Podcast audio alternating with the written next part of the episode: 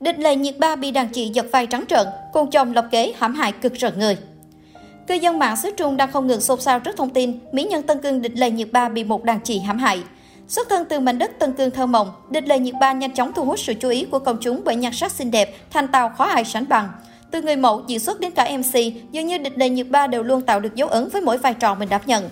Tuy nhiên, tỷ lệ thuận với nhan sắc xinh đẹp và hoạt động nghệ thuật sôi nổi, đời tư của Địch Lệ Nhiệt Ba cũng ồn ào không kém. Vào tối ngày 12 tháng 12, một số thông tin mới nhất xoay quanh Địch Lệ Nhiệt Ba đang khiến mạng xã hội Weibo dậy sóng.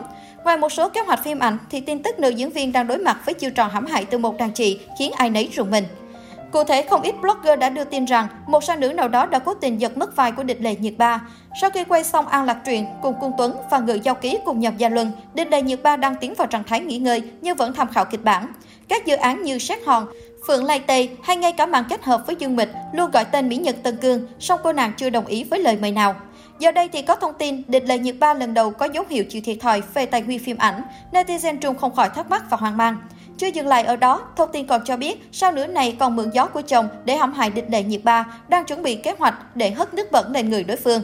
Sau khi nghe thông tin sao nữ này có chồng máu mặt, không ít người đã gọi tên mỹ nhân 30 chưa phải là hết, Đồng Dao. Với chồng giữ vai trò lớn tại Đài Đông Phương Thượng Hải, Đồng Dao đương nhiên có quyền lực và chỗ dựa vững chắc, và việc giật giải thiên hậu Bạch Ngọc Lan là một trong những bằng chứng xác đáng nhất. Hiện tại tất cả phần chỉ là thông tin chưa xác thực được lan truyền trên mạng xã hội. Phía Địch Lệ Nhiệt Ba vẫn đang trong thời kỳ ở ẩn sau một năm bận rộn với phim ảnh và các sự kiện lớn. Ngay sau khi tin tức này nổ ra, những thông tin về Đồng Dao bất ngờ được công chúng quan tâm hơn cả. Được biết, Đồng Dao sinh năm 1985, từng đỗ thủ khoa Học viện Hí kịch Trung ương Trung Quốc. Các tác phẩm tiêu biểu trong 18 năm tham gia diễn xuất của cô có thể kể đến như Lâm Hải Tuyết Nguyên, Bạch Phát Ma Nữ, Kiều Long Tiêu, Ưu Phẩm Định Chế Hạnh Phúc, 30 chưa phải là hết.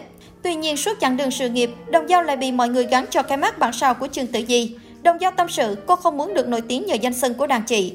Tôi chính là tôi, làm chính bản thân mình, vẫn tốt hơn. Vì thế, cô luôn cố gắng hết mình trong từng vai diễn và bằng sự phấn đấu không ngừng nghỉ, cuối cùng Đồng Dao cũng rũ bỏ được hình tượng đàn chị. Vì ngoại hình xinh đẹp, Đồng Dao đã lọt vào mắt xanh của quý tử vua Càn Long Trương Quốc Lập, Trương Mặc. Cặp đôi quen nhau khi đang theo học tại Học viện Hí kịch Trung ương. Trương Mặc nổi tiếng không phải vì tài năng mà là vì anh là con trai của Trương Quốc Lập, nhất là khi anh chàng này có đời tư và những phát ngôn tai tiếng. Không chỉ vậy, nam diễn viên sinh năm 1982 còn nổi tiếng là tay chơi khét tiếng, tiêu tiền như nước, tham gia đua xe, đánh bạc và thác loạn ở nhiều hộp đêm ở Bắc Kinh. Năm 2003, cặp đôi này gây bão làng giải trí Trung Quốc bởi ồn ào xoay quanh chuyện Trương Mặc bạo hành Đồng Dao.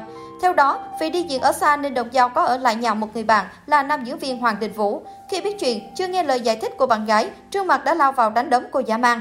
Nữ diễn viên từng phải quỳ xuống xin người yêu tha thứ, nhưng Trương Mặc vẫn chưa chịu dừng lại. Kết quả cô được đưa vào bệnh viện trong tình trạng cơ thể đầy vết thương tích. Tại sau cảnh sát, Trương Mặc biện minh rằng chỉ vì quá yêu Đồng Dao nên anh không kiềm chế được bản thân khi thấy bạn gái phản bội mình. Trương Quốc Lập sau đó đứng ra dàn xếp với Đồng Dao, giúp Trương Mặc thoát án phạt bạo hành.